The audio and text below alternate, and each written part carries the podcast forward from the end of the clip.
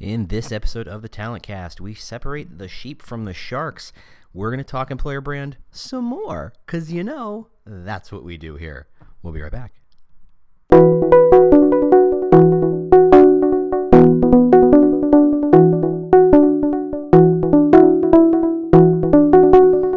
Howdy. Welcome to The Talent Cast, where we talk about the new world of talent acquisition and recruitment marketing. I, am always, am your host, James Ellis. Uh, I was bitten by a radioactive recruiter once and discovered I had strange new powers, and thus we are here.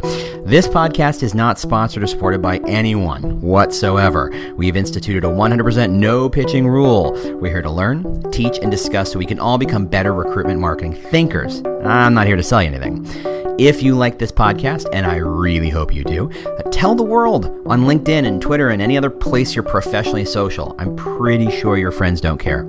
Uh, you can always review us on iTunes or Google Play. We really appreciate that.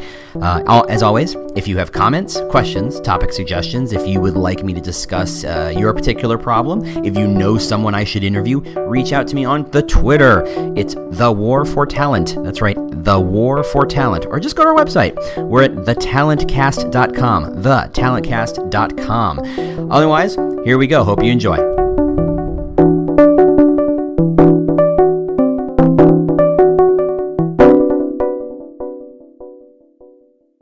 Hey, how you doing? James Ellis here. Good morning. Yeah, it is for me anyway.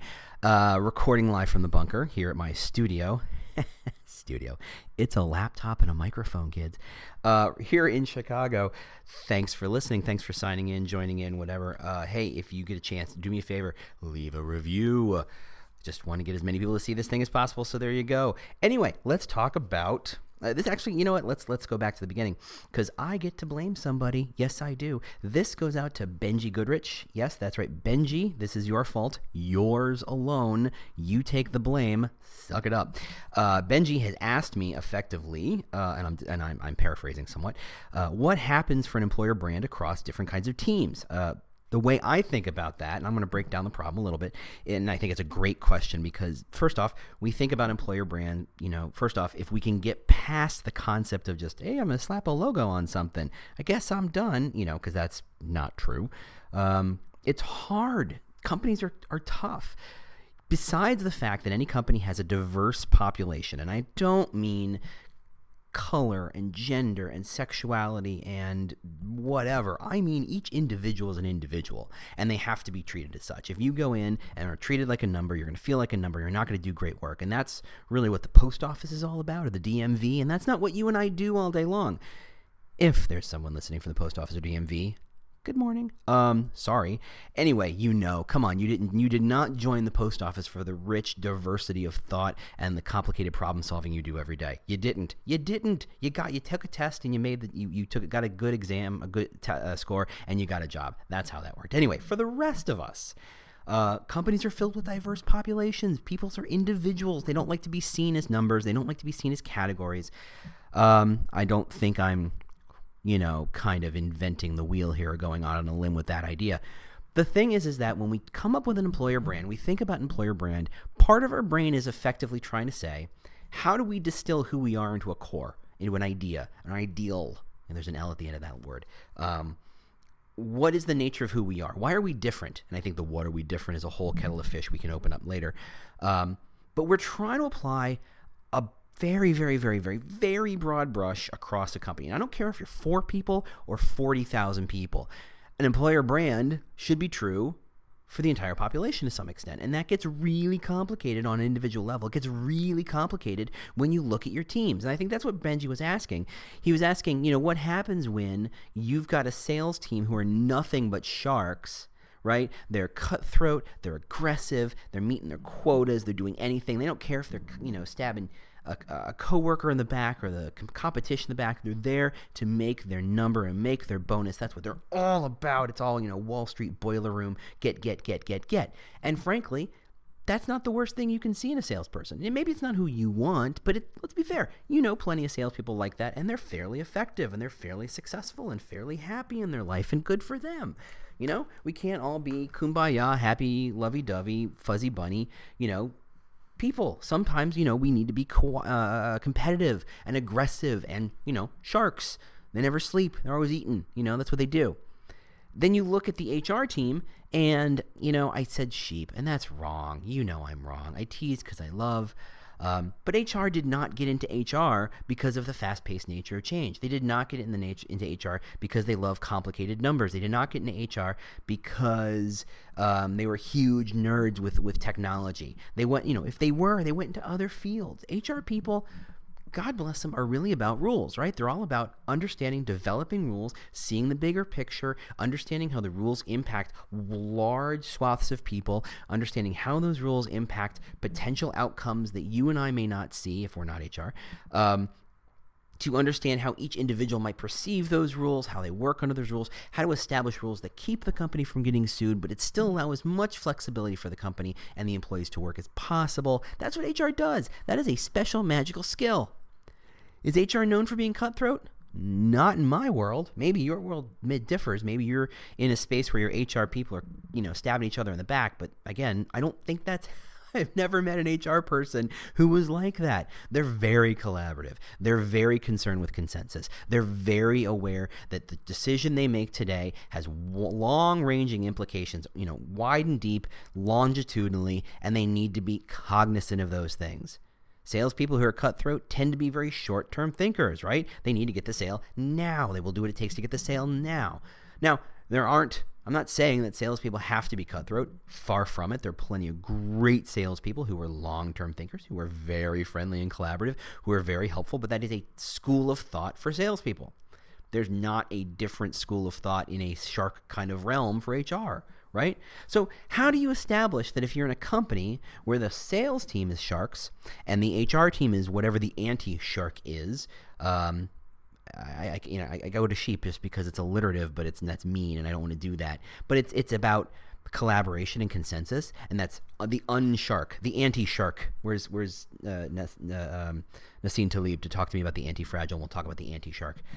Um, how do you have a brand that incorporates and, and embraces both sides of it without becoming completely schizophrenic? right? Now think about it. If your company is in, you know, makes and sells something, your sales people invariably are the front line. They are creating the most powerful consumer brand, right? They're the people expressing that consumer brand yeah, yeah, yeah. You make commercials. Yeah, yeah, yeah. You write billboards. Yeah, yeah, yeah. You got banner ads all over the web. But in the end, when it's time to go and actually consider buying something, your salespeople are the ones who are front and center and establishing that consumer brand, right? They are the ones who are the face of that brand especially if you think about you know enterprise sales or anything B2B or anything. You know, think of heck, let's go back to B2C, the ultimate B2C. Let's sell some tacos.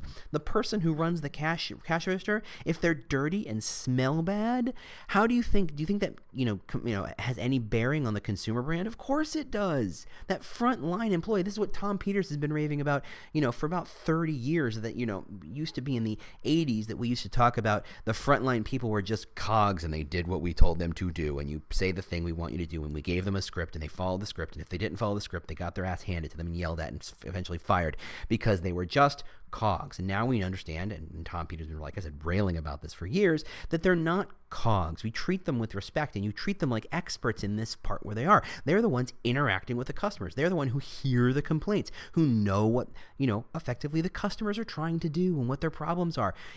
The frontline people create the brand all the money in the world shaping that powerful uh, consumer brand via commercials and the web and thought leadership and content marketing and social marketing. All that stuff can get disrailed in a heartbeat when one person says something stupid. I'm looking at you, United. One person. You know that was one person. They put their they put their initials at the end of that tweet about the leggings. One person either put the nail in the coffin for thousands and thousands, if not millions of people's perceptions of United United Airlines, or completely upturned people's impressions of United Airlines. This is a horrible thing. One tweet, and then the fact that they doubled down and said, nope, we're sticking by it. Yikes. One person made that choice. That is a huge, huge impact on the on the consumer brand. But we're not in consumers, we're talking about employers, and that's the same thing. Your employers your employer brand is impacted by your employees. So if all the, you know, I'm not really as a con- customer, I'm not engaging with your finance team. I'm not engaging with your HR team. I'm not engaging with your risk team, chances are. I'm probably not engaging with your executive team. You know who I'm engaging with? Customer service and sales. Thus, the people who make the biggest impact upon me as a customer about your employer brand are sales and customer service. So if your brand is staffed by sharks at the sales level, I'm going to think your brand is full of sharks, right? That's where the seeds get planted. My understanding of your employer brand is based on my uh, experiences engaging with that brand. Now, you may have wonderfully kind people building all your social and content marketing, but when the person who walks through the door is trying to sell me something is really using some hardball tactics and really aggressive, I think your brand is aggressive. So, from an employer brand standpoint, how do you come up with an employer brand that makes sense for all the aspects of the company, both the sharky side and the anti-sharky side? And that's not the only kind of spectrum. There's, you know, uh, leadership. There's uh, ability to be coached and grow. There is willingness to solve challenges. There's willingness to fail. You know, there's all sorts of metrics, and they're great, great, smart people who are doing far better work than I could ever do about all those kind of traits and attributes of what your company could be. There's I don't think I've never run across a list that I feel is comprehensive that says here are the eight traits that any company can be and it's all you know here are eight sliders. You can be very sharky or very unsharky. You can be very collaborative very uncollaborative though maybe those two things are the same. You can be very work-life balance or very not work-life balance. You can be very status oriented or not status oriented there's you know there are lists and people think they're collaborative but i don't buy them. I don't think there anyone has really cracked that nut. And if you think you have hey, find me at the War for Talent on Twitter or find the website thetalentcast.com and tell me. Anyway, back to the conversation. So, if you're trying to establish what an employer brand is that embraces all the different aspects, and we can get more complicated. Your sales team are sharks. Your customer service teams are very, uh, um, what's the word I want to look for? They're very, very supportive. They're here, they understand your problems, and not in that cable company way where they're following a script and you can tell they don't really care, but they're saying words that someone wrote for them to make it sound like they care, which I don't think helps. But your your customer service, you only hire people who are very caring and are willing to stick it out and are dedicated to making sure the customer is happy. Great. And then you've got a finance team who are just quants and numbers wonks who are just all about the numbers and they're very cut and dry and they have you know let's say let's take it to the extreme zero emotions it's very black and white it's very numbers driven and only numbers driven and then you've got an hr team who is very uh, consensus oriented and rules oriented and not so much about um, being uh, uh, leaders as they are slowly moving people in the right direction. But of course, you've got the exec team who are full of leaders, people who have a vision for the company or taking in a different direction or the, or understand the direction or trying to push it in that direction. You've got developers, you've got who are all about money, I don't know, or you've got or all about what work life balance, or they're all about whatever it is. You've got all these different teams who have these are different stakeholders or you're in different cohorts or different segments, however you want to call them, and they all have different motivations, reasons for working at your company, right? They all have different reasons, and you know it's about status, or it's about the money, or it's about the work-life balance, or it's about um, the people around them. And if you know and, and, it's about the competition and or the accountability or the i don't know they get to work with the coolest technology whatever it is. Each one of those teams can potentially care about something different. And in that world how in the world can any of us come up with an employer brand that makes sense to all of them? It can be done. So i'm going to talk about amazon because i know just enough to be dangerous about their employer brand. Um, and I'm going to keep it fuzzy because I don't think I know anything proprietary, but at the same time, I don't remember everything I, that was talked about. So it doesn't matter. We're just using it as an example to extrapolate. And everybody knows Amazon, right? And Amazon's a great example because they've gone through some really, really heavy duty bumps in the last two years. Um, obviously, and full disclosure, been an Amazon customer since 1998. If you can believe it, I'm going to hit my 20 year Amazon customer uh, anniversary in a year and a half. That's insane to think that in a couple years, more than half of my life will be in an Amazon world and, and, and more so than a non Amazon world. E commerce is amazing and has changed the world. You better believe that. Um, but, you know, so huge Amazon fan. And I legitimately like the people who work there. I legitimately think that they are, if I, you know, could do it over and could work anywhere and any you know, I would put them in a place where I would consider working. So I have a fairly positive sense of their brand. I feel like I have a positive sense of their brand in an eyes wide open kind of model, in that I don't think I'm just going, oh, they're the coolest company, I want to work for them, which I don't think is true. I think I feel like they're puzzle uh, solvers and problem solvers in a level that I like to think myself to be. And that is a very complicated set of thoughts in my head. And I don't want to dive too far in that rabbit hole. So, anyway, we're trying to talk about Amazon, whom I love, but in a full kind of no rosy glasses kind of way. And obviously, to recap, you know, they went through 15 years of no profits, but a leader who said, don't worry, don't sweat the profits. We are growing and not just in a pets.com, outpost.com kind of way where we're growing for the sake of growth. We are growing towards something bigger. And they have expanded their offerings uh, insanely. And let's just talk about Amazon Web Services, which is what you know a, ch- huge chunk of the web runs on and frankly enables the entire startup world because as a, a startup if you've got a product you don't have to buy a server uh, a hard a full server or a server stack and you have to manage that stuff and um, invest tens of thousands of dollars just to get one customer on board. You can use amazon web services where it scales up. For every person you add you pay a small fee effectively. And so until you get customers you don't have to pay anything. So it's a great way to scale up uh, at a low capital kind of way. Let's talk about the drones. They bought a plane. They're they have a delivery system. Amazon, you know, they, they deliver food now. Um, you know, Jeff bought the Washington Post. Um, there's all sorts of stuff that Amazon buys and does, and amazing company, amazing company. Okay, however, not the friendliest company to work for, not the nicest company. Rather, if you're a company where, and for, and having been there once, once, um, everybody was smiling, everybody was friendly. There wasn't a lot of um, gritted teeth and and and and, and uh, bags under the eyes that I saw. Um, people liked the work they were doing, but it's hard work. These are people who've chosen difficult problems, and I think that's the effectively the Amazon brand. Look, we do tough work, we do hard work, but we want to do hard work. If you gave us easy problems, we would be bored or we wouldn't care, we wouldn't engage with it. Um, and of course, a year and a half ago or so, New York Times came in with that hit piece talking about how everybody's crying at their desks and it's an incredibly backstabby kind of world and no one feels confident and it's very political and gossipy and it's a horrible, heinous, ugly, terrible place to work. And I'm paraphrasing, obviously for the most part. It's a pretty it's a pretty rough piece. And Amazon will tell you, yes, that piece was factually accurate, but the frame was wrong because again, yes, these are these are this is hard work they're doing, but they like to hire people who like to solve hard problems. And you cannot solve a hard problem easily. That's why they're hard problems. Anywho, this is not supposed to be an Amazon commercial. So, in shaping their thinking about their employer brand, they had to take into account that yes, these facts exist. The Glassdoor reviews exist. The New York Times article, famous. These things are true. So if they tried to put a we are the friendliest, fuzziest bunny as ever kind of employer brand on it, everyone would laugh at them because they're not. You know, and that's not a, pejorative. That's it's just factually accurate. They're just not those kinds of people. They're friendly, they're kind, they're nice, but they work really hard. So the fuzzy bunny, kumbaya kind of mentality employer brand will just doesn't fit. It's not at all authentic. Coffee time.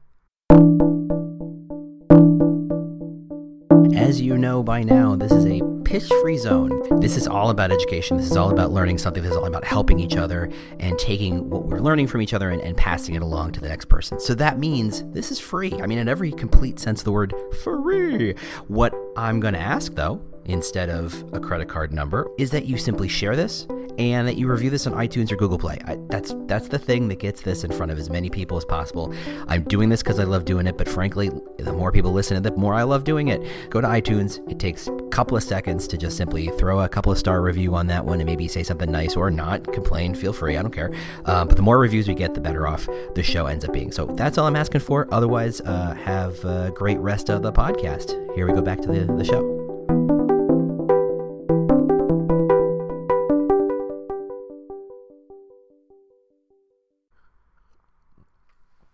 That's the trick, right? I should get my favorite coffee roaster to sponsor this podcast. That's that's the that's the moneymaker. That's what I'm missing. Anyway, you know all this stuff. Um, So they have to apply a brand that makes sense for them, that is authentic, that does embrace this idea that we work hard. We have no work life balance because a problem is a problem. We like solving problems, and sometimes big problems happen and we have to deal with them. And that means sometimes working on a Sunday. And we're totally okay with it, or at least we like to hire people who embrace this idea that the world is complicated and it's not a nine to five world, et cetera, et cetera.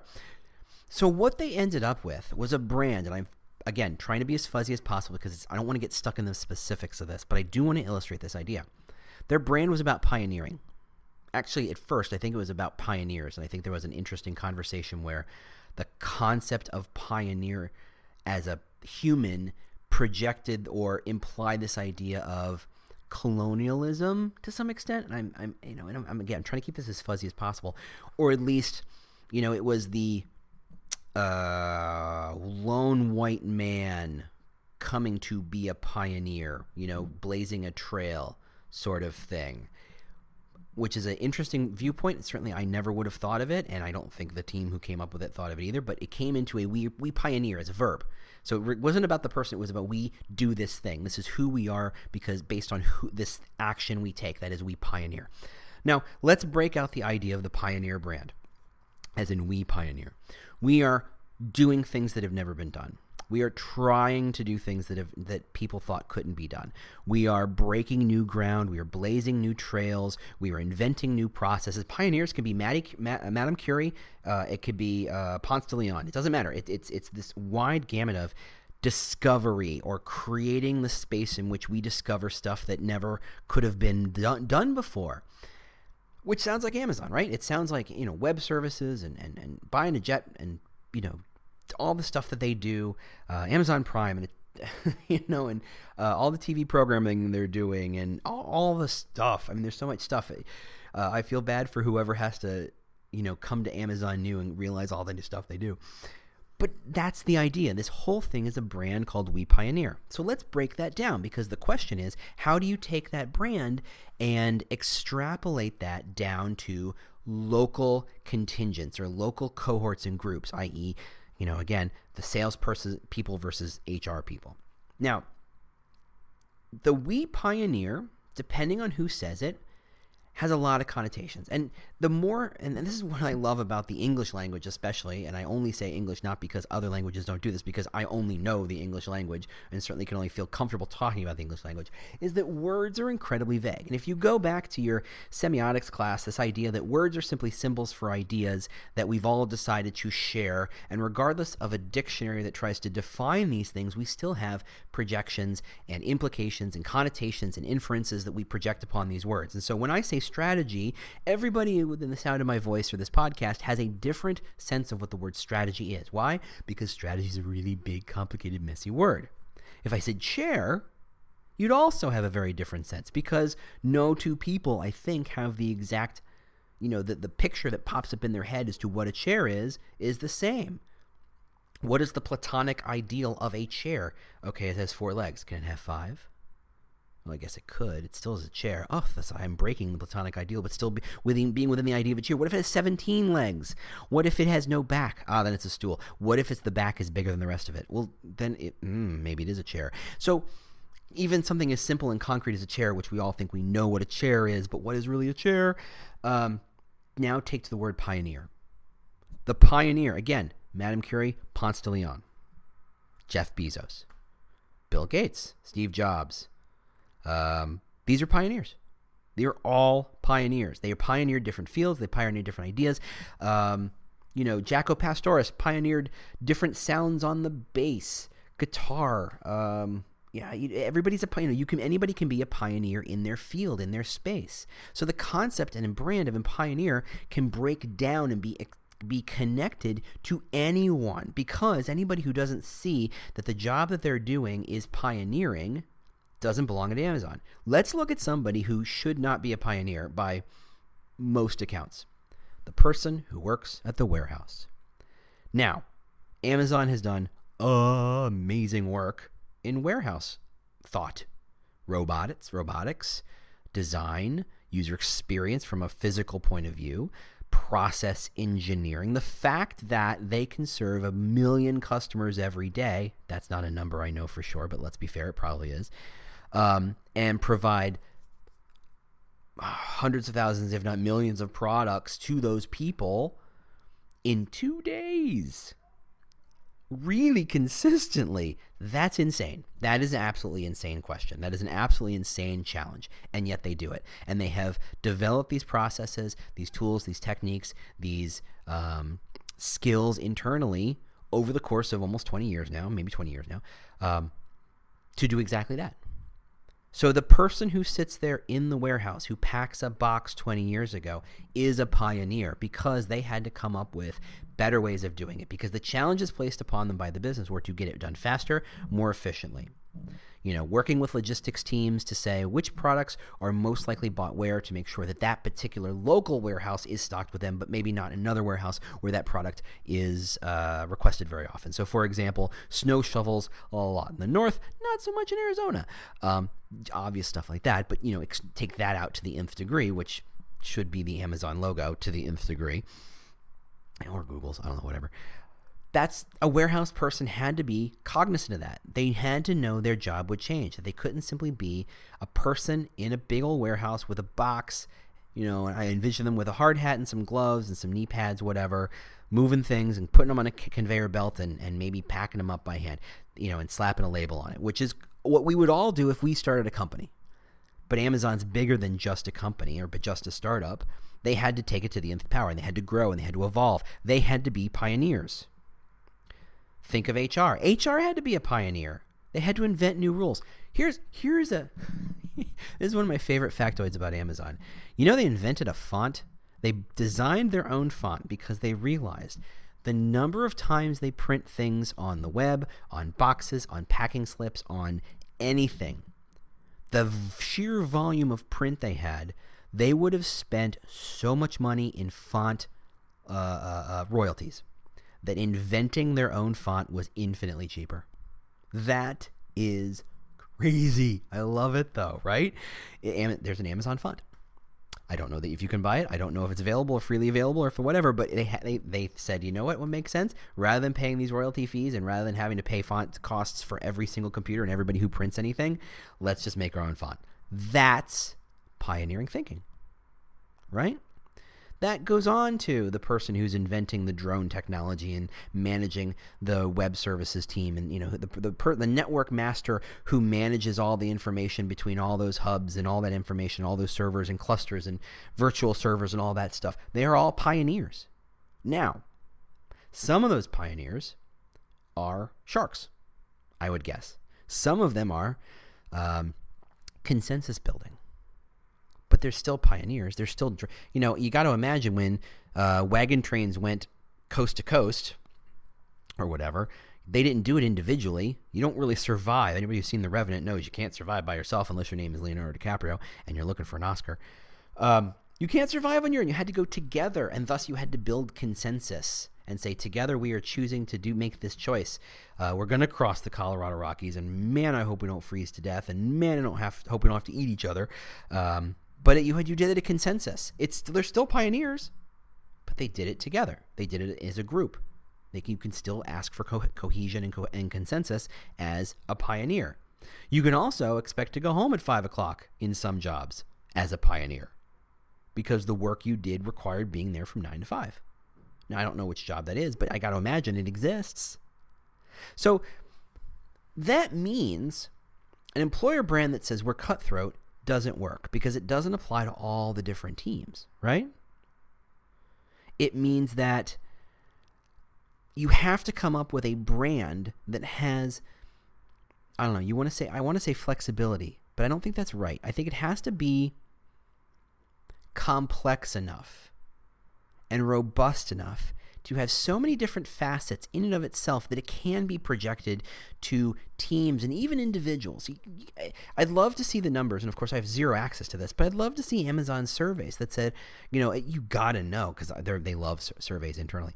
They you got to know that at some point they've asked, do you feel like a pioneer? Do you feel like the we pioneer type of brand applies to you as an individual? I'd love to see the numbers.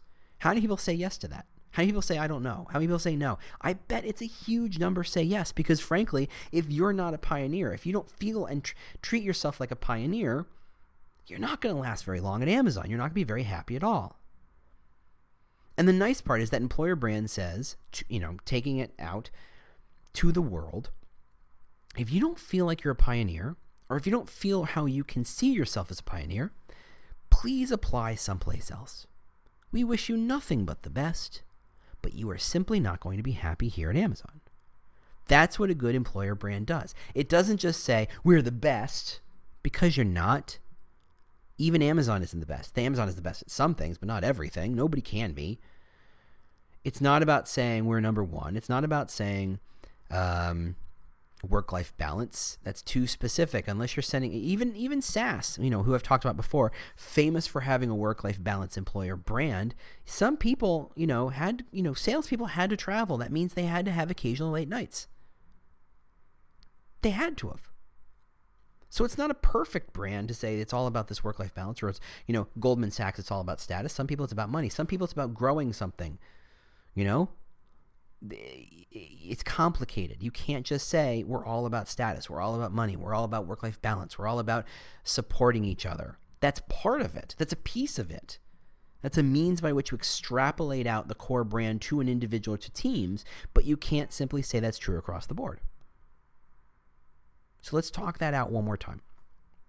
So, an employer brand is an idea, and it's an idea that is complex and complicated and interesting and, and, and, and, and valid enough that everybody who works there has this tiny little through line of an idea or an ideal. And I don't know if it's idea or ideal. That's why I keep saying both. I'm literally thinking about it as I talk here. Interesting. And that thread that runs through every team and every person is true. It's not the logo, it's not the person who pays the checks. It's it's this idea. You have to assume that we live in a world because I think for you know, and it's true, but like in a William Gibson manner where this is true, but it hasn't been widely distributed yet, or evenly distributed yet. Uh, that's the William Gibson quote. The future is here; it just hasn't been evenly distributed yet. I think this idea that people should have the opportunity to be flexible in their workspace, to be able to say, you know what, I don't like the mission here. I don't like the brand here. I don't like what we stand for. I don't like the kind of people here. So thus I will leave. I think that's true. So I've been spending a lot of time, not this isn't as much of a tangent as it sounds. I've been spending a lot of time on Blind, which if you haven't heard about it is an app. It is effectively a secret, anonymous conversation space to talk about companies uh, it lists the company you work on and whatever fake name you apply to it, but that's it. And people ask questions. Now, the audience is directed to is not surprisingly the tech space. Almost, I would guess, and I have no numbers in, to base this. Most of their audiences are San Francisco, Palo Alto Valley area, and Seattle, with some smaller audiences in uh, Austin and New York, um, maybe Chicago, maybe you know, uh, you know, beyond the U.S. space. Um, I think there's a couple in India. They're an audience focused on that those companies, the obvious tech companies, your, your Netflixes, your Amazons, your Microsofts, your Apples, your Facebooks, your Box, your you know those big companies, right? and they talk to each other in a manner that is very, very open. It's beyond the Glassdoor review. And I know people try to hold the Glassdoor review to be the most honest review, and I don't think that's true in any way, shape, or form. Having left a few reviews in my life, um, I think they're more emotional, and I think they're sometimes very political, regardless of being anonymous, than 100% authentic. I know plenty of reviews that I can see, and it's clear that that person is sucking up to their boss, um, which, hey, good for them if they, they think that works. Whatever. I think this the blind area is where people are more authentic. They're really looking for something, and the reason they engage in the blind app is to ask things like, um, "Why do you work at Amazon or Apple or Facebook or Netflix or wherever? Or what's the salary range for these kinds of jobs? Or what's the process for hiring?" They're asking the questions you really aren't supposed to ask publicly, right? If you went to a recruiter and said, What's the hiring range for this job that you haven't offered me? The recruiter would say, Yeah, I, I think we'll talk about that when we get to it. Um, that's information they hold very close to the vest, not surprisingly. So, this is a space where people ask those questions, and it's very interesting to see how people talk about their company where there is a obvious and well-defined employer brand and where there isn't. And a lot of people ask talking about you know what's the salary range and how do I you know how do I negotiate a, you know, a raise? And you know there are there's a lot of how do I do this? How do I make a lot of money?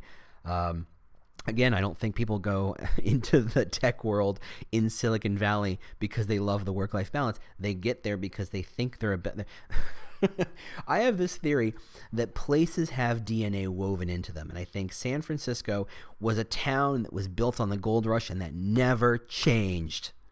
I think the gold that we're looking for is different, but I think the mentality of the people who are attracted to that space has not changed in the least. In the same way that Texas and Oklahoma uh, was founded by people who wanted to be free, who wanted all they wanted, they, they wanted to be away from government. Not surprisingly, this is where the uh, the people who are incredibly libertarian live. That's that, that and that's from 200 150 years ago. That DNA has been true.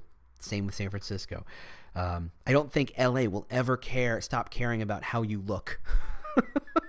I think that's just part of their DNA.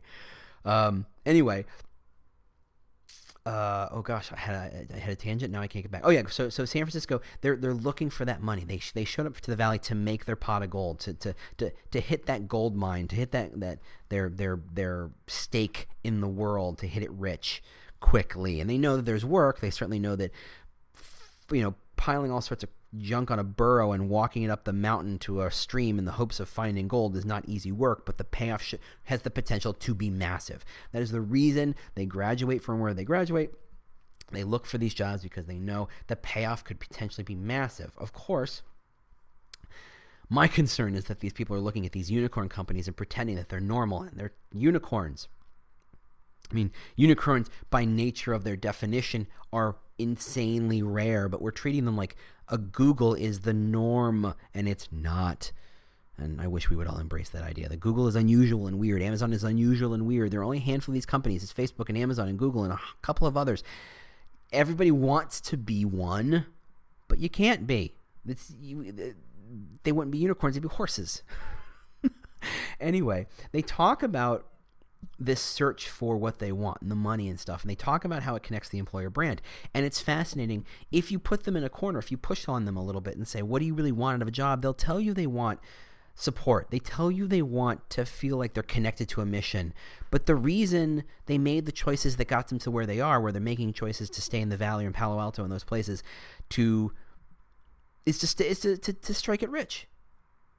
They really hope that, yes, they have a nice salary, but it's the stock bonuses at the end of it that will turn into a huge pot of gold that they can retire at the age of 35 and never look back, like Microsoftians, you know, the first generation or two of Microsoftians, or the first two generations of Googleans or Amazonians, where the stock price is now triple digits and much, much, much bigger. Um, they're hoping to strike it rich. That's really what they're there for, and they know that they can. That has that opportunity. However, of course, now that we're in the third and fourth generation of these these hiring waves, the pot of gold potential has shrunk significantly. So they're looking for how do I make stuff, how do I make money now? And of course, if you're given a $150,000 salary, which for most of us is not an insignificant amount of money, in the valley, it's hard to buy a house. You better have two incomes. it's incredibly expensive and it's, it's complicated. And so the employer brand in that space, to take it back to the actual topic at hand, how do you connect the employer brand to people and their motivations? So if you are an Amazon and you are trying to get the best and brightest, you have to say to people, look, we are exclusive. We only pick a certain kind of person. Because you they know that there's a million developers in that area who want to work for them, and so they get to be choosy. The employer brand has to embrace that too. And they do it by saying, We pioneer. They saying, Look, here are the ways in which we are particular who we are, and these are the things that are not that don't simply don't fit within our brand and simply don't fit within our culture. So if you're really looking for a place where you can uh, I don't know, do a nine to five kind of job, regardless how good your work is. That's not who we are. If you're not willing to to step up, that's not who we are. If you're not willing to blaze your own trail, that's not who we are. Please apply elsewhere.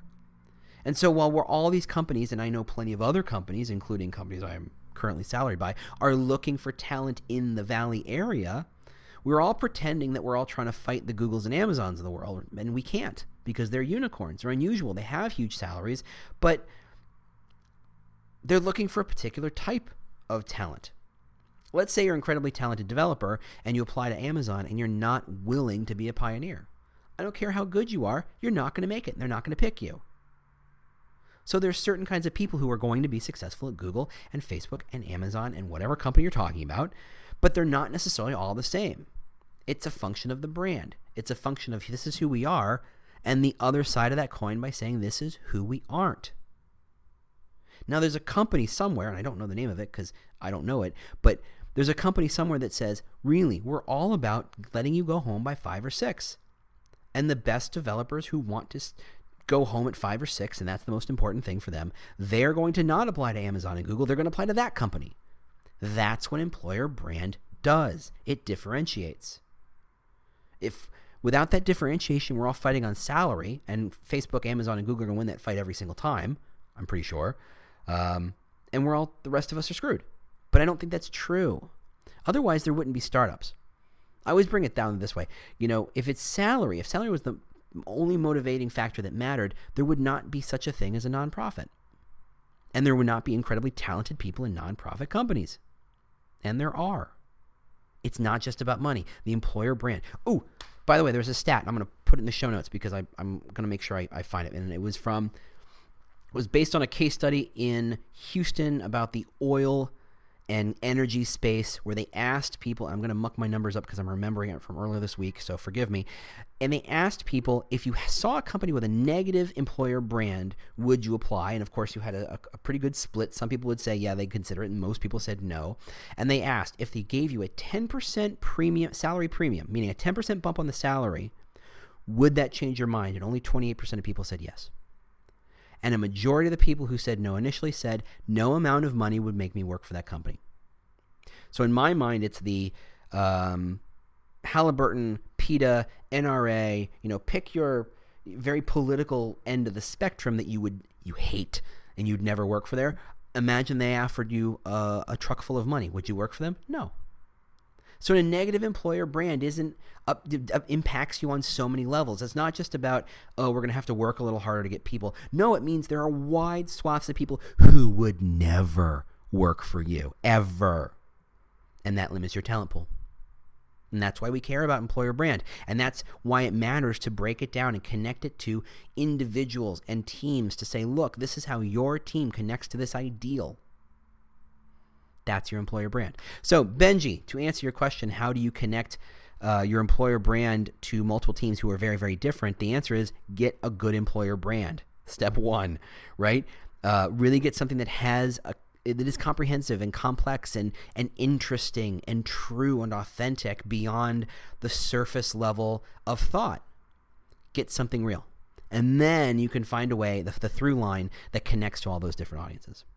All right, so there you go. So, um, before I go, thanks for listening. Thank you so much again for listening. Review us, please, please, please, please, please, um, on iTunes and Google Play or wherever you have. Um, I got a couple reviews already, but I want to get a couple more. Got to get that average review up there. It helps kind of grow the audience. And then share this. Let people know that we're here. Uh, otherwise, I will talk to you next week. Thank you so much for listening, and uh, I will see you then.